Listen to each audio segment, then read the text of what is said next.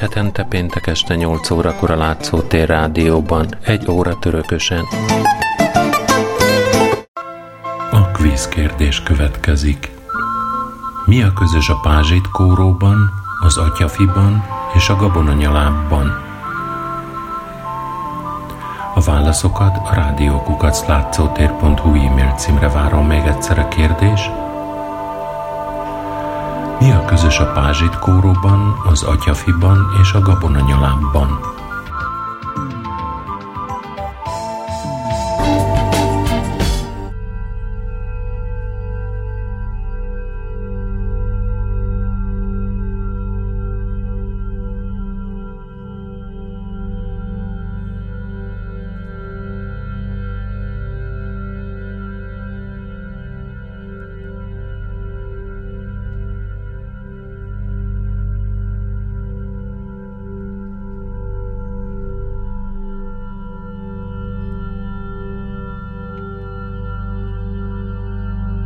A 16. század első felének ukrán társadalma rendekre tagolódott, amelyek jogállásuktól függően lehettek kiváltságosak, részben kiváltságosak és előjog nélküliek.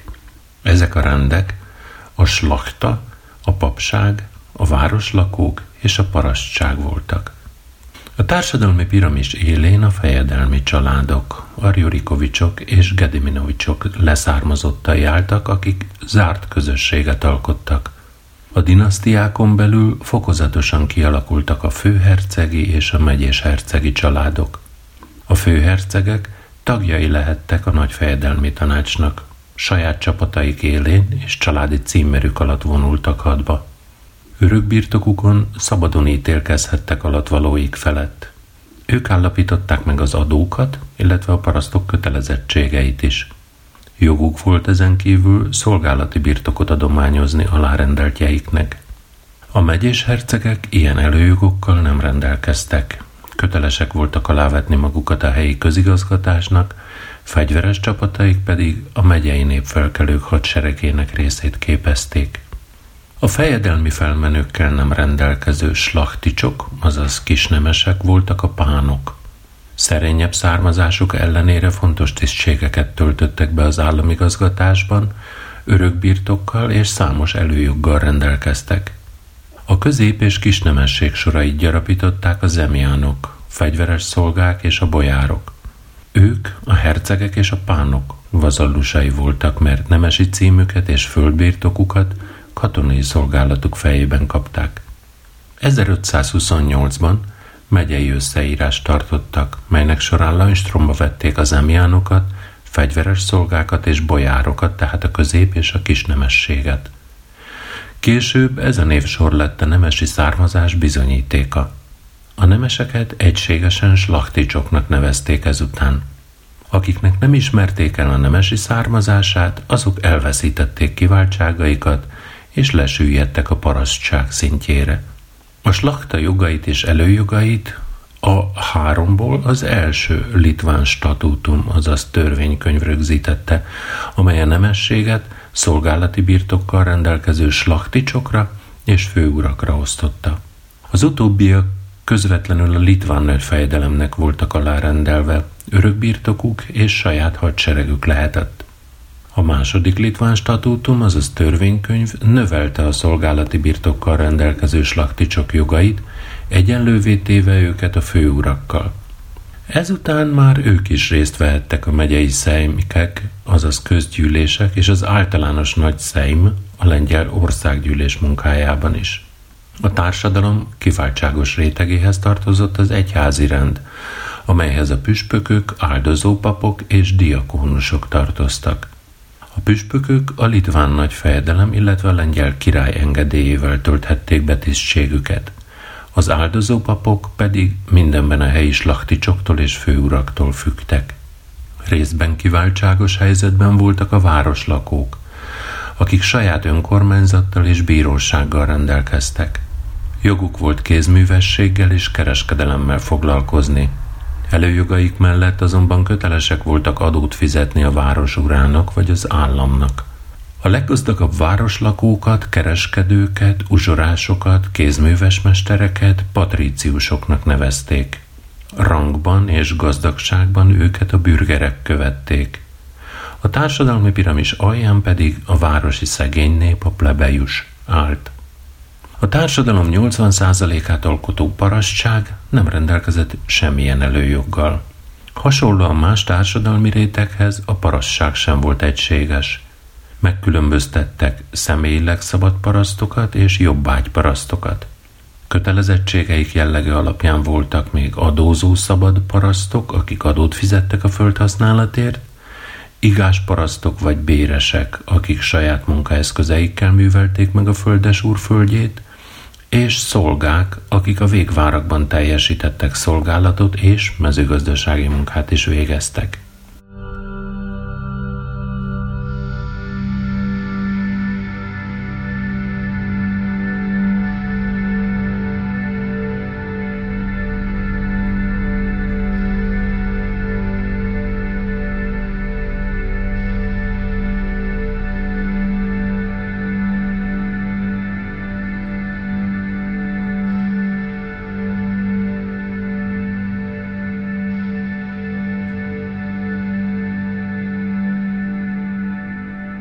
Az ukrán földek gazdasági életének alapja a mezőgazdaság volt. Halicsban, Volinyban, Pogyilliában és a Kievcsina központi vidékein úgynevezett háromnyomásos művelést alkalmaztak. A földet harmadolták, egy része pihent, másik részében ősszel, harmadikban tavasszal vetett gabona vagy zöldség Políciában, Perejaszlavsinában, Dél-Kijevsinában pedig a parlagoló rendszerrel művelték a földet. A parlagoló rendszerben a műveletlen földet feltörték, évekig pihentetés nélkül használták, majd parlagon hagyták legeltetés céljából. Tökéletesedtek a munkaeszközök is. A fa ekéket felváltották a vaspapucsos ekék, amelyek elé már ökröket fogtak. A földművelés mellett gyorsan fejlődött az állattenyésztés, konyhakertészet, gyümölcstermesztés és a méhészet. Az emberek életében továbbra is fontos szerepet játszott a halászat és a vadászat. A litván nagy fejedelemség kötelékébe tartozó ukrán területeken természeti gazdálkodás folyt, vagyis az uradalmak önellátásra rendezkedtek be, és csak nagyon keveset termeltek piacra a Lengyelország területén élő ukrán parasság jelentős változásokat élt át. A nagy földrajzi felfedezések következtében fellendült a nemzetközi kereskedelem, és a földes urak egy része piacra kezdett termelni. Új típusú földesuri birtokok, majorságok jöttek létre, amelyek több ágazatú, piacorientált gazdaságok voltak – úgy alakultak ki, hogy a földes urak elvették a paraszt parcellákat, és arra kényszerítették a jobbágyokat, hogy saját szerszámaikkal nekik dolgozzanak, vagyis bevezették a földes úri robotot, az úr dolgát. A földes úri robot nagyságát a földes úr határozta meg, a jobbágyparaszt pedig nem rendelkezhetett szabadon tulajdonával, így földjével sem. A hűbér úr szabadon ítélkezhetett felette, akárki is végeztethette őt. A szökött jobbágyokat húsz éven keresztül fel lehetett kutatni. A különböző ukrán területeken nem volt egyforma a parasztság helyzete. Halicsban például a robot gyakran elérte a heti 5-6 napot is. Ugyanakkor az újra telepített kelet-Pogyilliában és a Dnyeper balpartján nem alakultak ki robotoltató majorságok – és a parasztok olyan településeken élhettek, amelynek lakói ideiglenesen felszabadultak az adófizetés alól.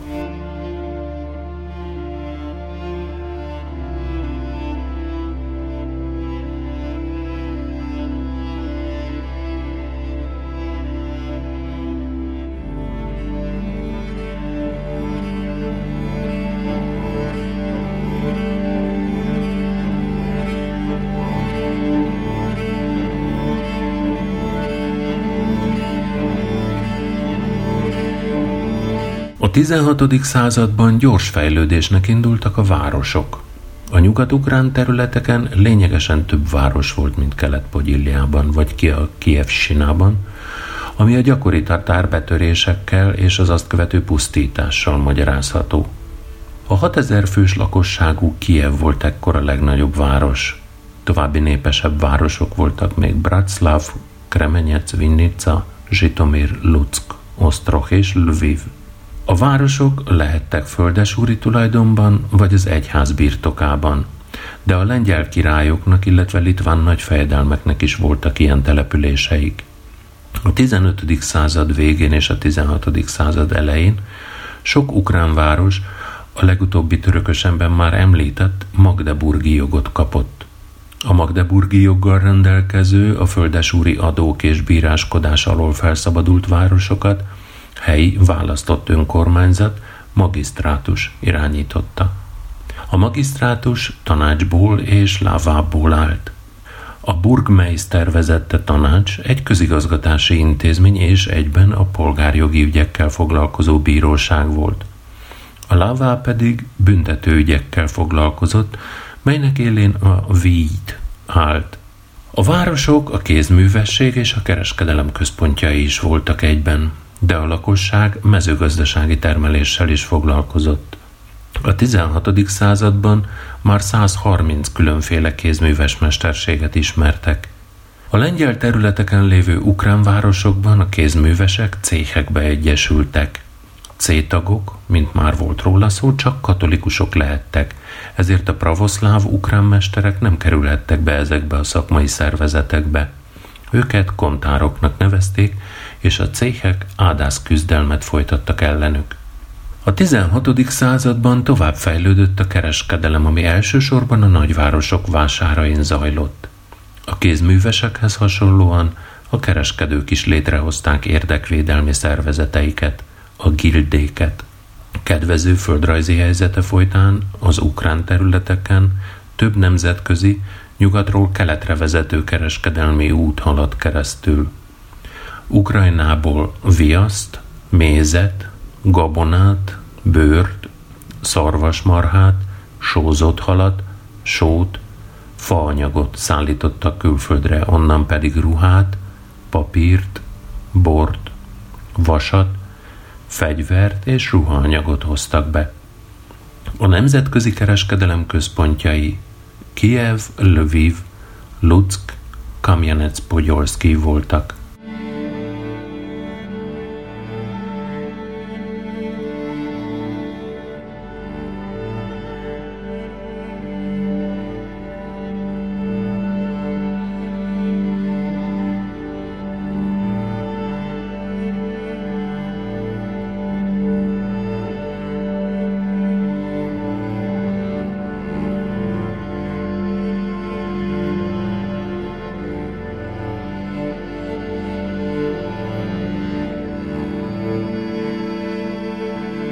Kozákokról először Belski lengyel krónikás tett említést 1489-ben megjelent munkájában, ahol János Albrecht lengyel király tatárok elleni hadjáratáról írt.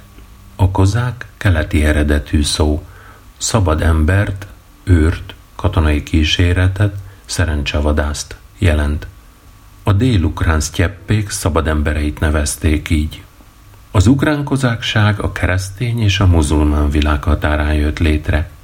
Ez a vidék ütköző zóna volt a litvánok déli irányba történő terjeszkedése és a muzulmánok északi előrenyomulása között. Az 1450-70-es években a pogyiliai Murafa, illetve a balparti Szula folyó közötti térségben számos bojár kapott birtokot azzal a feltétellel, hogy végvárakat épít oda. A bojárokat módosabb parasztok és városlakók is elkísérték erre az új, számukra ismeretlen tájra. Veszélyes volt itt élni, ezért mindenkinek el kellett sajátítani a fegyverforgatás és a harcművészet tudományát.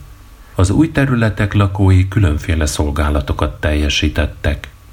Fegyveres kíséretet biztosítottak a királyi küldöncök számára, katonáskodtak a végvárakban. Egy idő után kozákoknak, szabad embereknek kezdték magukat nevezni. Miután a Krémi Kánság 1475-ben Törökország vazallusa lett, fokozta támadásait a keresztény litvány területek ellen. A litván államhatalom magára hagyta a határvidék kozákjait, akik sokat szenvedtek a tatárok vérszomjas sportjáitól. A kozákok ellentámadásba lendültek, és váratlan rajtaütésekkel lepték meg a sztyeppeit a táruluszok, várak lakóit. Ezeket a pusztai hadjáratokat kozákoskodásnak nevezték. A kozákoskodás során igyekeztek minél több zsákmányra szert tenni, közben egyre feszültebbé vált a viszony a bojárok és az egyszerű kozákok között, a Braclavtól, Korszonytól, Poltavától, Cserkaszitól délre húzódó vidéket vadmezőnek nevezték. Ide vándoroltak a sorsukkal elégedetlenek, hogy sztyeppei szezonmunkákkal, halászattal, vadászattal, mézgyűjtéssel foglalkozzanak. Ez a foglalkozás volt a portyázás. Zaporizsiában már a 16. században megjelentek az első téli szállások, a zimivnyikek, ahol az új hazára talált kozákok letelepedtek, és különféle házi állatokat, lovakat tenyésztettek. A portyázó kozákok csapatokba egyesültek, és vezetőket, atamánokat választottak maguk közül. Később erődítményeket, földsánccal, palánkkal, vizesárokkal megerősített településeket, úgynevezett szítseket építettek, ahol kisebb katonai csoportok állomásoztak. A 16. század közepétől parasztok ezrei hagyták el szülőföldjüket és álltak be a kozákok közé. Sokan a jobbágyi elnyomás miatt menekültek ide, de voltak olyanok is, akiket maguk a földesurak csábítottak dél néptelen vidékeire adómentességet ígérve nekik. Az adómentes évek letelte után a parasztok nem tértek vissza otthonaikba, hanem beálltak a kozákok közé. A lengyel sztározták engedetlennek nevezték őket. Ezek az emberek alkották Kelet-Pogyilja, központi és dél Sina lakosságának nagy részét.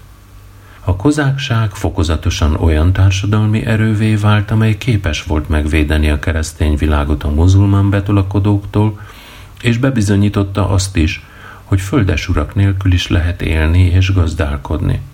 És mindezt szabadon.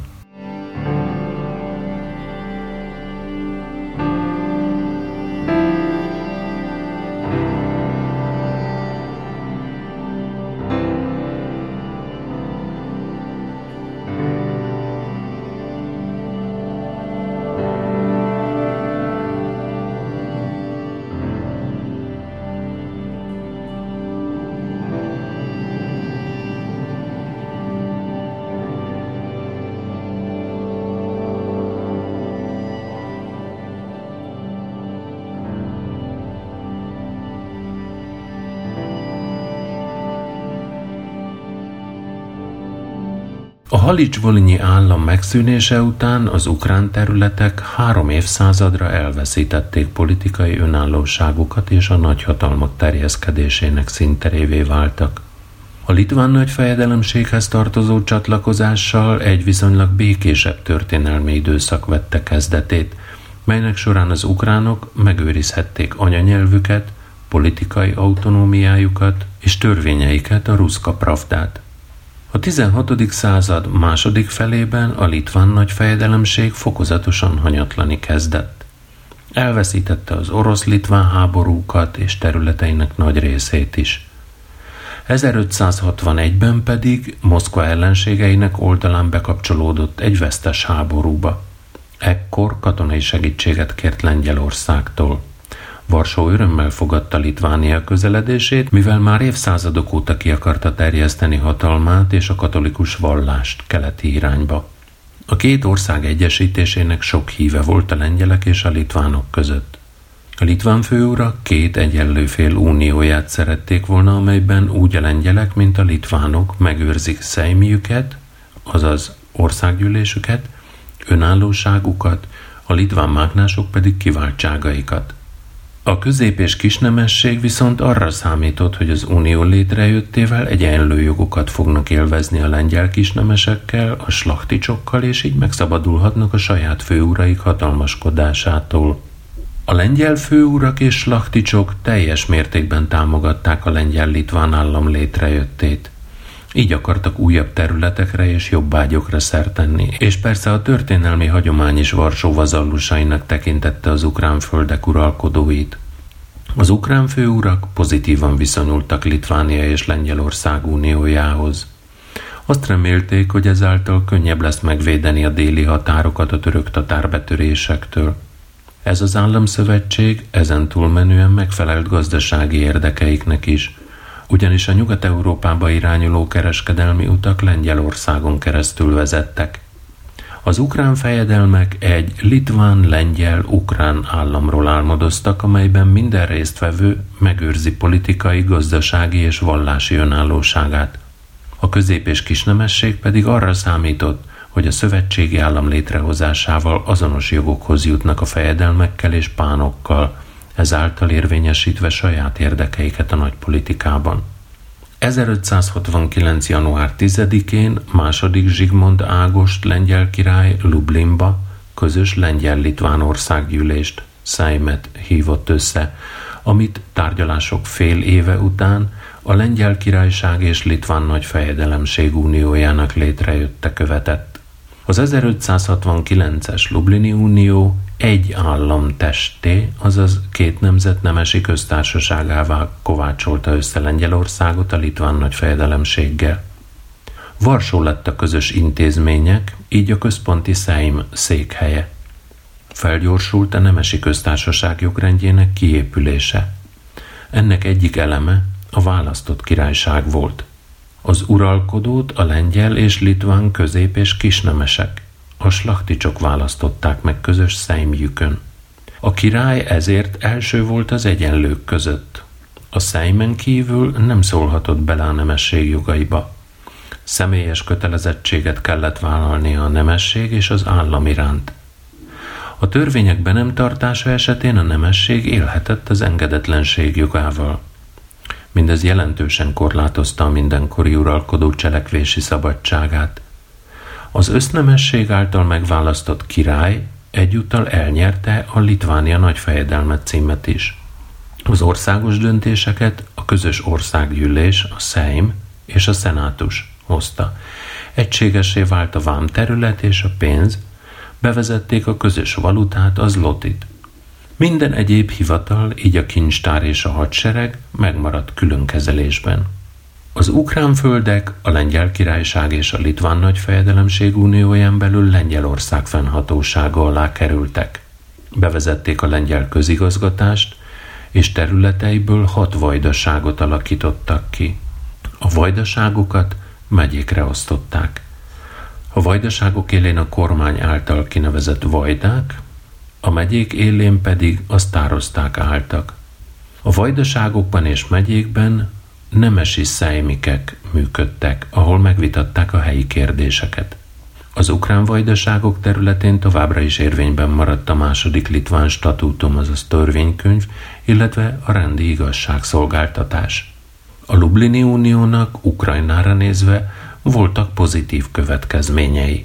Az ukrán területek nagy része egy állam fennhatósága alá került, ami elősegítette az ukrán nép nemzeti kulturális konszolidációját és fejlődését. Az ukránság részesévé vált az úgynevezett nemesi köztársaságnak. Itt az államigazgatásban nem a király játszotta a vezető szerepet, hanem a nemesek, a slachticsok. Lengyelországon keresztül Ukrajnába is eljutottak a nyugat-európai kulturális folyamatok és hatások. A Lublini Uniónak azonban Ukrajnára nézve voltak negatív következményei is. Az ukrán földeken megjelentek a lengyel-litván földbirtokosok, akik fokozták a jobbágy elnyomást. Ez szembefordította a parasztokat a pánokkal, ami parasztlázadásokhoz vezetett. A nemesség túlzott befolyása elmérgesítette a viszonyt a slachticsok és a királyi hatalom között. A nemesség önkényeskedése a király hatalmának gyengüléséhez vezetett. A lengyel főurak és katolikus egyház ukrajnai hatalomra kerülése valódi nemzeti katasztrófát eredményezett, hisz az ukránság fokozatosan háttérbe szorult saját szülőföldjén. A hatalom üldözni kezdte az ukrán nyelvet, kultúrát és a pravoszláv vallást.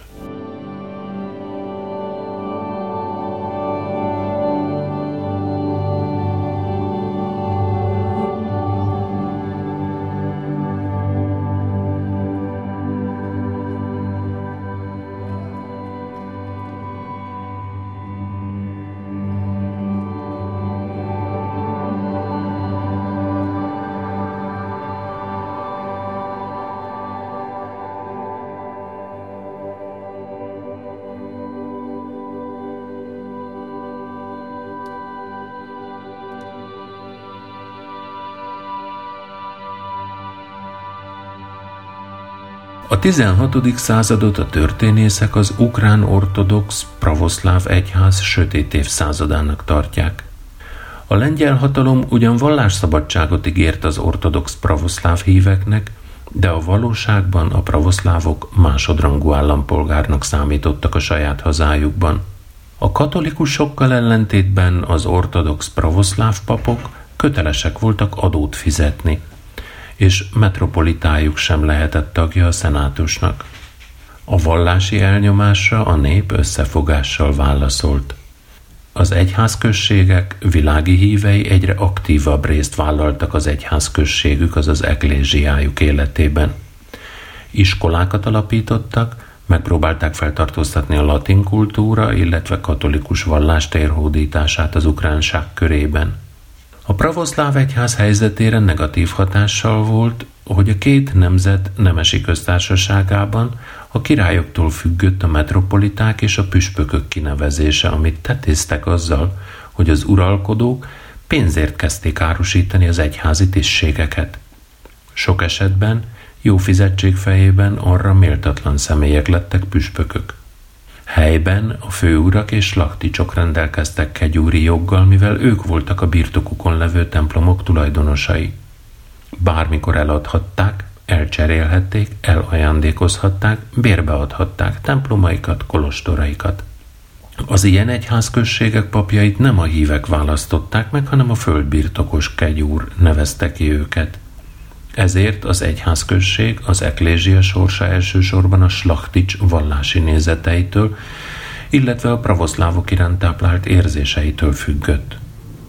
A pravoszláv egyház helyzetét még az is nehezítette, hogy a törökök 1453-ban elfoglalták Konstantinápolyt, így az megszűnt a pravoszláv világ központja lenni, és nem tudta többé megvédeni az ukrán ortodoxok, azaz pravoszlávok jogait.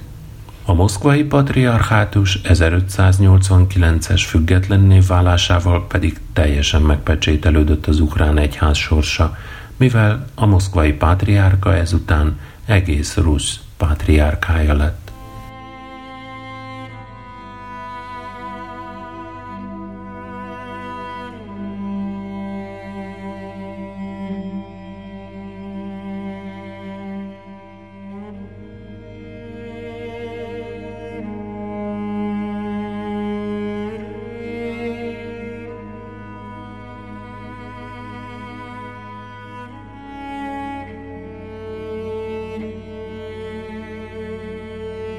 A 16. században Európán végig söpört a reformáció vallási és kulturális megújulást hozó frissítő szele.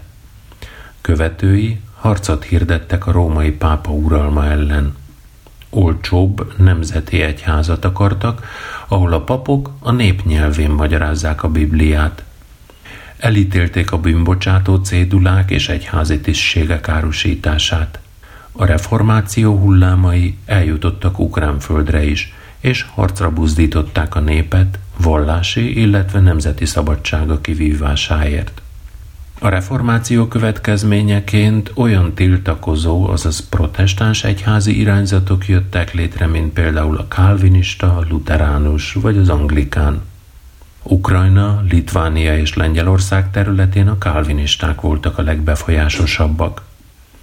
Elutasították a Szent Háromságot, a gyermekkori keresztelést és a szabad gondolkodáshoz való abszolút jogot vallották. A protestantizmus első hívei a slachticsok és főurak közül kerültek ki, akik így akarták meggyengíteni a katolikus egyház gazdasági politikai hatalmát, illetve megszerezni annak óriási birtokait. Az egyszerű nép számára azonban homályosak és idegenek voltak ezek az eszmék, ezért az új vallásra való áttérés nem vált tömegessé. A reformáció tanainak terjedése a pravoszláv egyház megújulásához is vezetett. A templomokban a népnyelvén kezdték hirdetni a szentírást, megszülettek az első biblia fordítások. Anastasia Júrijivna Zaslavska Volinyi hercegnő megrendelésére 1556 és 1561 között látott napvilágot az új szövetség első ukrán nyelvű változata, a Pereszopnicai evangélium. A reformációra adott katolikus válaszként kezdetét vette az ellenreformáció, a katolikus egyház megújítása – Ebben a folyamatban meghatározó szerepet játszott Loyolai Szent Ignác által 1534-ben alapított jezsuita rend. A jezsuiták saját fegyverükkel próbálták legyőzni a protestánsokat. Iskolákat alapítottak, ahol korszerű oktatás folyt, a főurakat pedig visszatérítették a katolikus hitre. Az ukrán slachticsok és pánok között divatossá vált a jezsuita kollégiumba járatni a gyerekeiket, mivel annak sikeres befejezése után tanulmányaikat nyugat-európai egyetemeken folytathatták tovább. A jezsuiták már nem csak a protestánsok ellen harcoltak, hanem kivetették hálójukat a pravoszláv egyházra is.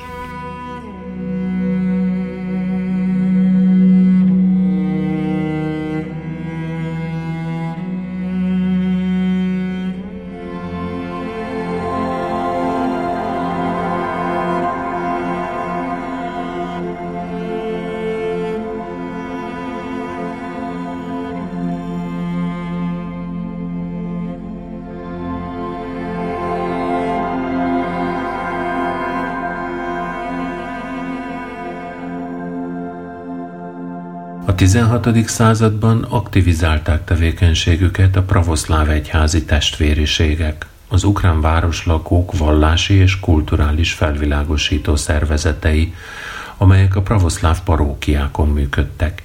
Ezeket az egyházközségek világi hívei hozták létre még az 1400-as években a kézműves céhek mintájára. Általában templomaikról lettek elnevezve, ezért a Lvivi volt a nagyboldogasszony testvériség, a Vilnói a Szentlélek testvériség, a Lucki pedig a Szent Kereszt testvériség. Kezdetben egyházépítő tevékenységgel foglalkoztak, támogatták a szegényeket, ingyen ebédeket osztogattak. A vallási elnyomás fokozódásával azonban anyaegyházuk védelmére keltek. Panaszlevelekkel, beadványokkal bombázták a magisztrátusokat, Ezekben sorolták fel sérelmeiket. Követeket küldtek a királyi udvarba, ott kerestek védelmet a slachticsok, nemesek hatalmaskodásával szemben. Halics legjelentősebb egyházi testvérisége a Lvivi nagyboldogasszony székes egyház mellett működő társaság volt. A városi törvények 20-30 fős taglétszámot engedélyeztek számára, de résztvevői mind tehetős emberek voltak.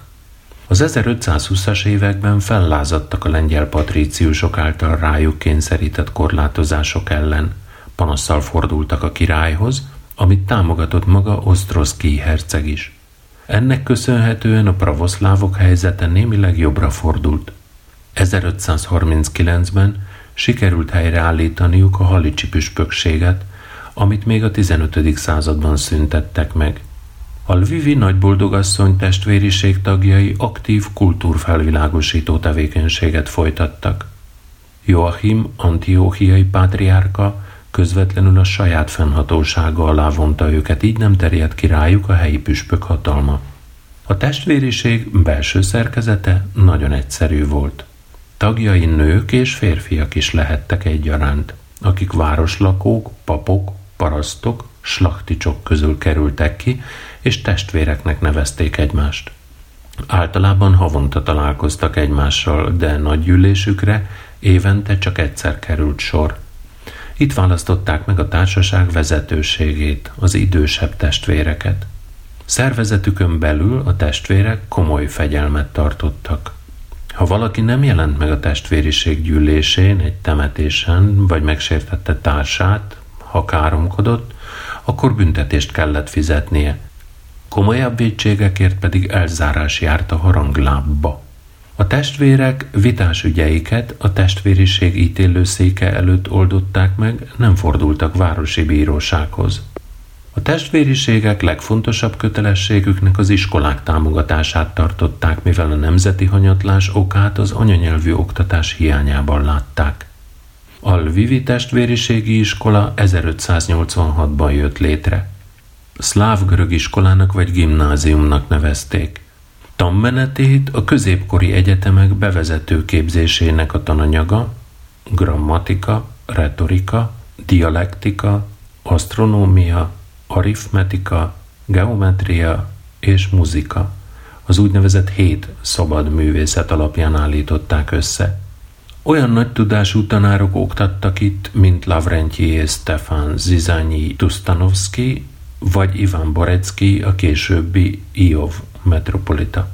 Iskolai rendtartását 1591 környékén fogadták el.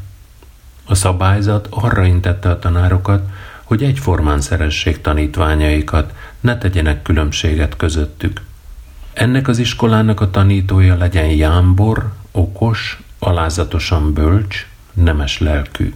Ne italozzon, ne legyen se kicsapongó, se megvesztegethető, se mohó, se indulatos, se irigy, se nevetséges, se hazug, se varázsló, se mesemondó, se szakadár, hanem csak mindent magába foglaló jámbor ember. A reálbízott gyermekeket tanítsa meg minden kegyes tudományra, a szófogadatlanságért ne büntessen embertelenül, hanem tanító módjára megérdemelten. A tanulók közt ne tegyen különbséget. Csak a tudásban legyen valaki előbbre való, testi mi voltában nem. A tanítónak minden gyermeket egyformán kell szeretni és tanítani. A gazdagok és a szegények gyermekeit, és azokat is, akik az utcán koldulnak. A tanulók kötelesek voltak szorgalmasan és jól tanulni, tisztelni tanáraikat, szót fogadni nekik. A tisztaságra és a rendre az iskolában a növendékek ügyeltek. Ösztönzésükre találták ki az ülésrendet, ami az első pattól haladt az utolsó felé. A legjobb tanulót császárnak nevezték, és ő a tanító mellett ült. Elől foglaltak helyet a jó tanulók, ők voltak a szenátorok, akik a szenátust alkották. Aki császár vagy szenátor akart lenni, annak feljegyzést kellett készítenie azok hibáiról, akik nála jobbaknak számítottak. Ha a császár vagy a szenátor hibázott felelés közben, át kellett adnia a helyét a győztesnek. Néha az osztály két csoportra oszlott, görögökre és rómaiakra. Így versenyeztek egymással a tanulásban. A legbutábbak az utolsó szamárpadban ültek, és társaiktól szamárfüles sapkát kaptak. A tanítás kilenc órakor kezdődött. A tanár az órát a házi feladat ellenőrzésével kezdte, majd elmagyarázta az új anyagot. Az oktatás szláv nyelven folyt, de a diákok elsajátították a görög és latin nyelvet is. Egyes iskolákban kalkulust használtak, amelybe bejegyezték azon tanulók nevét, akik vétettek a rend ellen, és egyszerű nyelven beszéltek. Utána a kalkulust a vétkesnek adták, amit addig birtokolt, míg más nem hibázott. A füzetbe bekerült tanulók büntetésben részesültek. Az iskolai védségért veszővel büntettek, amit az egyik idősebb tanuló hajtott végre, aki a cenzor szerepét töltötte be, és ügyelt rendre az iskolában.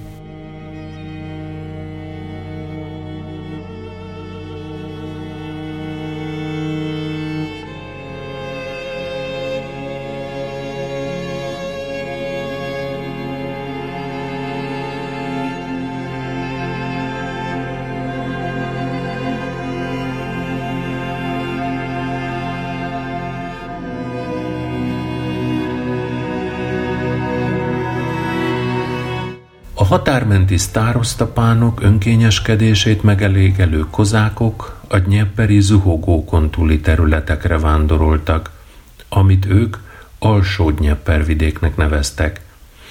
Azért cselekedtek így, mert a zuhogók természetes védelmet nyújtottak számukra. A hatalmaskodó nagyuraktól messzire került szabad emberek saját kezükbe vették sorsuk irányítását.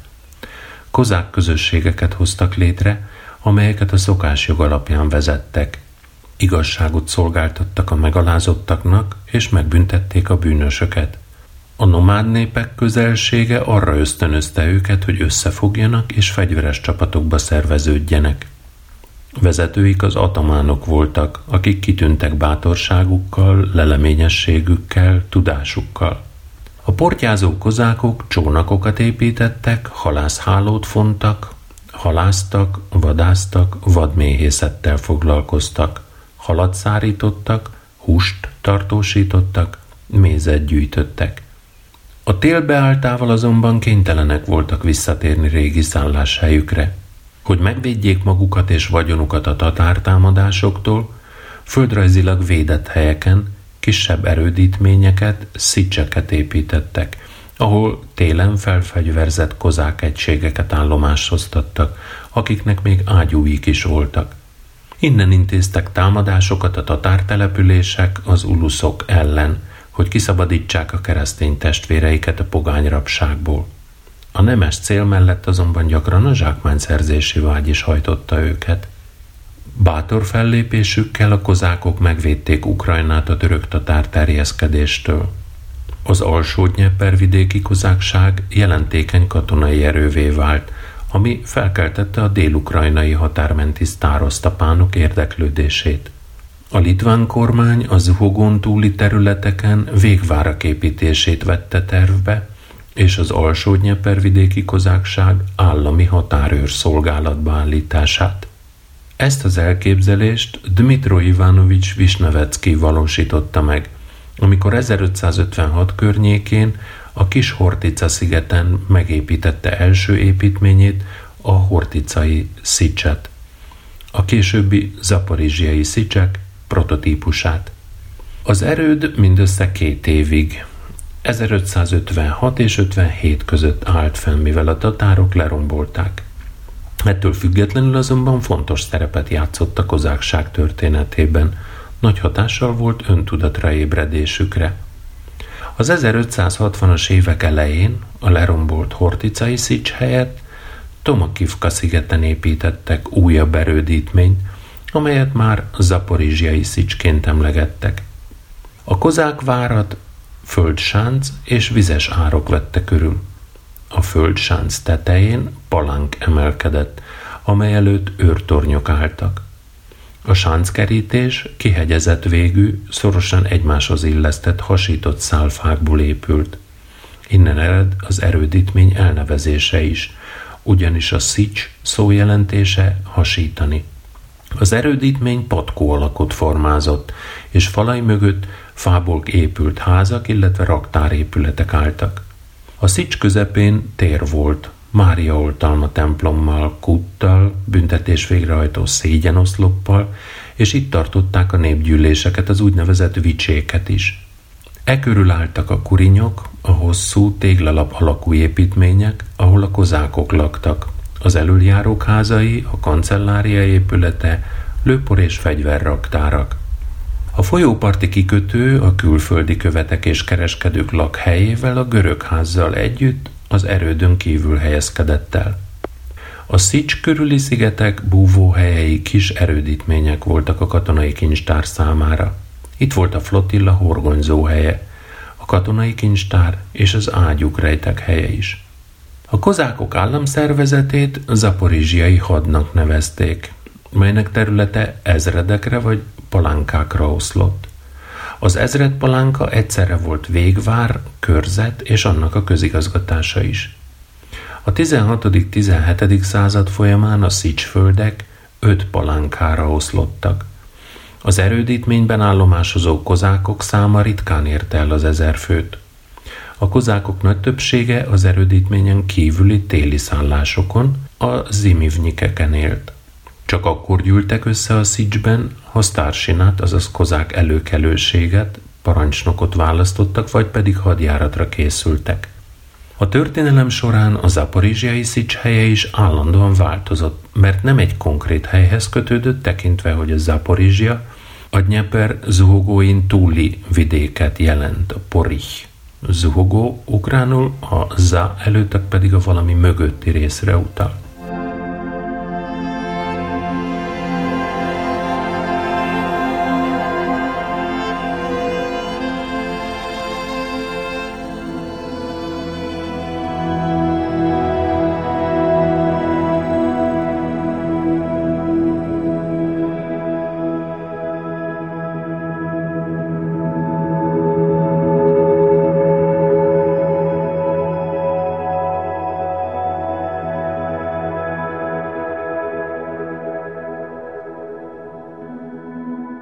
Dmitro Visnevecki az ukrán kozárság történelmének első ismert hetmanja. Fejedelmi család sarja, a Gediminovics dinasztia tagja, anyja révén rokonságban állt az Osztroszki családdal is. Cserkaszi és Kanyivi sztároztaként elsősorban a zaporizsiai kozákokra támaszkodott. A hortíciai ticsből sikeres hadjáratokat folytatott az oszmán birodalom és a krími tatárkánság, elsősorban Ocsakiv és Iszlám Kermen ellen. 1557 elején Girály Krimikán lerohanta a hortíciai szicset. Visnevecki maroknyi kozák csapatával 24 napon keresztül hősiesen állta a pogányok ostromát. Még ugyanabban az évben a tatárok visszatértek Zaporizsiába, és újabb támadást intéztek a kozák végvár ellen – a túlerő meghátrálásra kényszerítette Visnevecki herceget, aki kénytelen volt elhagyni szülőföldjét. Mivel sem a lengyelek, sem a litványok nem nyújtottak neki segítséget, ezért negyedik retteget Iván moszkvai cár szolgálatába állt.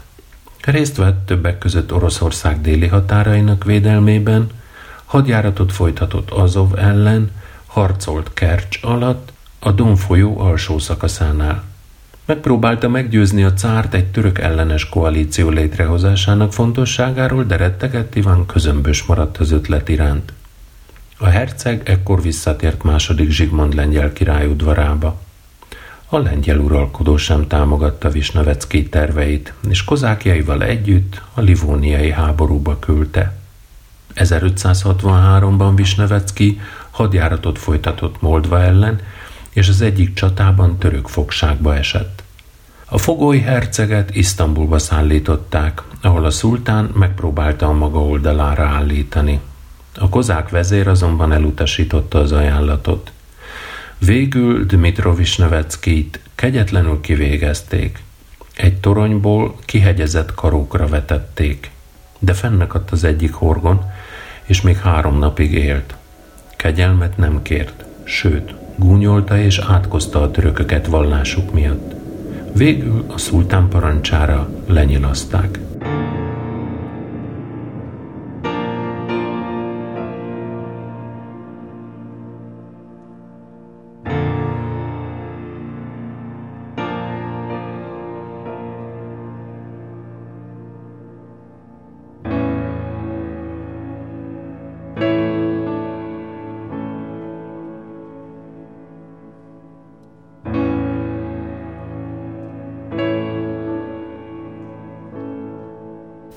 Az alsó nyeppervidéki kozákság életét három tényező határozta meg.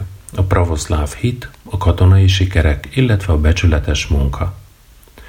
Imádsággal ébredtek, imádkoztak lefekvés előtt, asztali áldást mondtak étkezéseknél, és csatába se indultak fohász nélkül.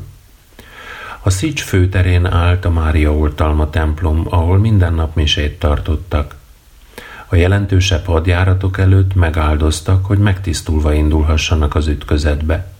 A magyarokhoz hasonlóan az ő oltalmazójuk is Szűz Mária volt. Az aporizsiaiak egy pravoszláv testvériséget alkottak. Ápolták csatában elesett testvéreik emlékét. Nagy sírhalmokat, kurgánokat emeltek sírjaik fölé gyakran még akkor is, ha nem találták meg a holttestüket. Kozák csak pravoszláv hitű ember lehetett. A másvallásúaknak meg kellett keresztelkedniük ortodox hit szerint a Mária oltalma templomban. Az újonnan érkezett kozák jelöltek olyan ragadvány neveket kaptak, amelyek leginkább jellemezték őket. Ilyenek voltak a bobak, mormota, vorona, varjú, koza, kecske, liszica, róka, baran, birka, korzs, sütemény, csasznik, fokhagyma, skoda, kár, Zahubikoleszó, vezítsd el a kereket, Striljali baba, úgy lősz, mint egy asszony, ne ridaj zamnojumati, ne sirass anyám, ne píj voda, víz nem issza, piftora kozsuha, másfélnyi bőr, megnevezések. Gyakran ezek a ragadvány nevek családnévé váltak. Keresztnevüket viszont megőrizték, mivel hitük szerint azon keresztül kötöttek védőszentjükhöz. Jellegzetes hajtincsüket is azért viselték tarfejükön, hogy őrangyaluk ki tudja őket húzni a bajból. A kozánkáválás másik feltétele az ukrán nyelv ismerete, és az erkölcsös, aszkétikus, önmegtartóztató életmód volt. Nők a kozák erődben nem élhettek. A kozákok szerényen, ám de táplálóan étkeztek. Ételeiket kölesből, lisztből készítették. Szerették a szárított halat és a sült vadhúst. A kozákok között voltak gazdagok és szegények egyaránt. Egyben azonban nem különböztek egymástól, mindannyian szavazati joggal rendelkeztek. Fontosabb kérdéseiket, kül- és belügyi problémáikat az általános kozák tanácson vitatták meg, amely háromszor ülésezett egy évben.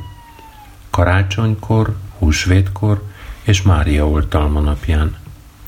A templomban tartott mise után a kozákok felsorakoztak a főtéren, és köszöntötték elöljáróikat, azok pedig meghajoltak katonáik előtt. A döntéseket nem szavazás, hanem közfelkiáltás útján fogadták el. Így választottak egy esztendőre kis atamant vagy hetmant, illetve a zaporizsiai kist, a Szics kormányát. A kis, tehát a Szics kormány atamányának, Hetmannak a kezében összpontosult a legfőbb katonai végrehajtó, közigazgatási, bírói és vallási hatalom.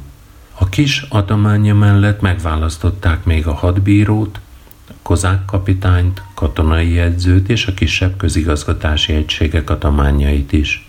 Ezután a kis hivatalnokainak átnyújtották a parancsnoki, azaz sztársinai hatalom jelképeit, lobogókat, jogart, lófarkas zászlót, buzogányt, címeres pecsétet, tintatartót, tollas buzogányt, üsdobot és érméket.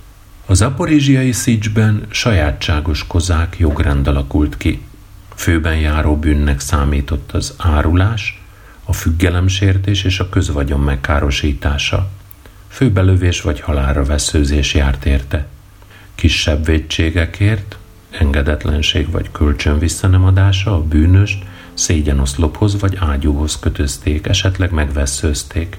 Az aporizsiai szics tehát egy demokratikus kozák köztársaság volt, amely nemzetközi elismerést vívott ki magának.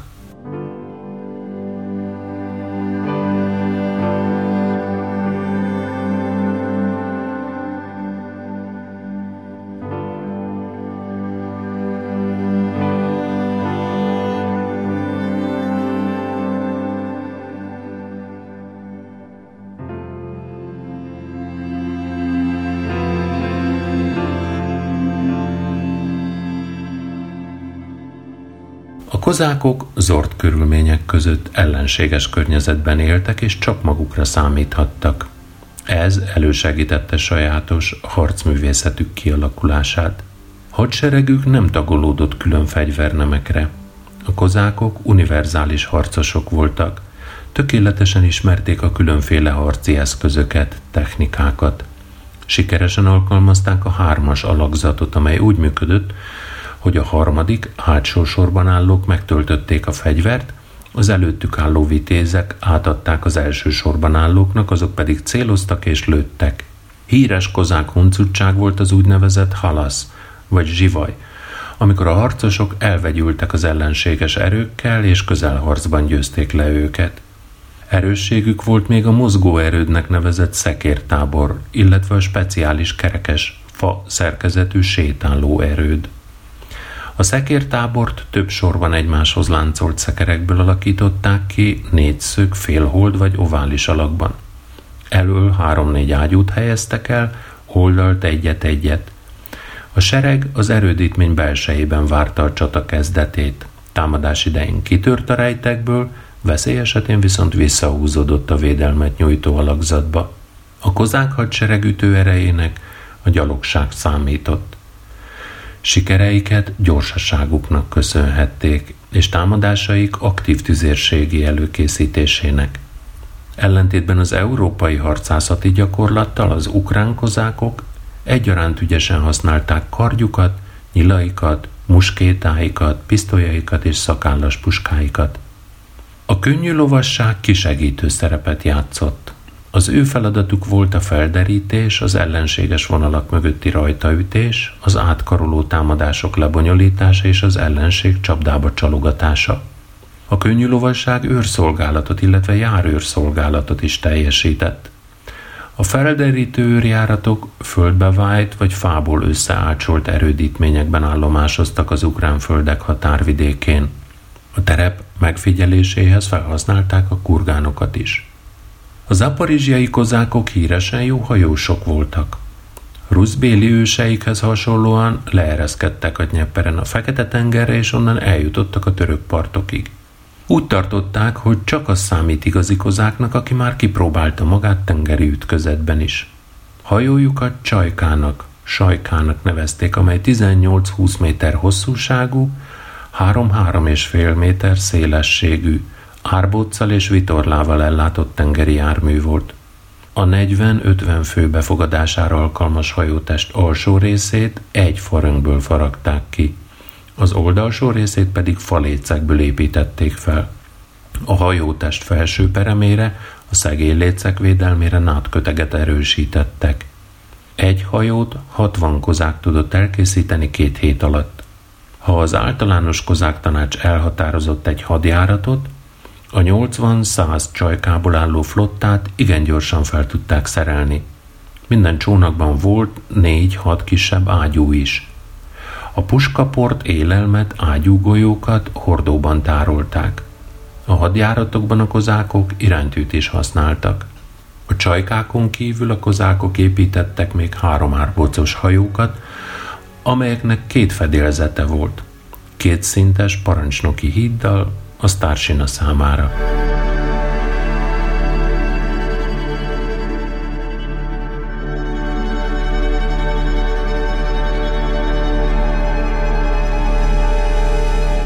Köszönöm, hogy velem tartottatok a kozákság megjelenésének követésében.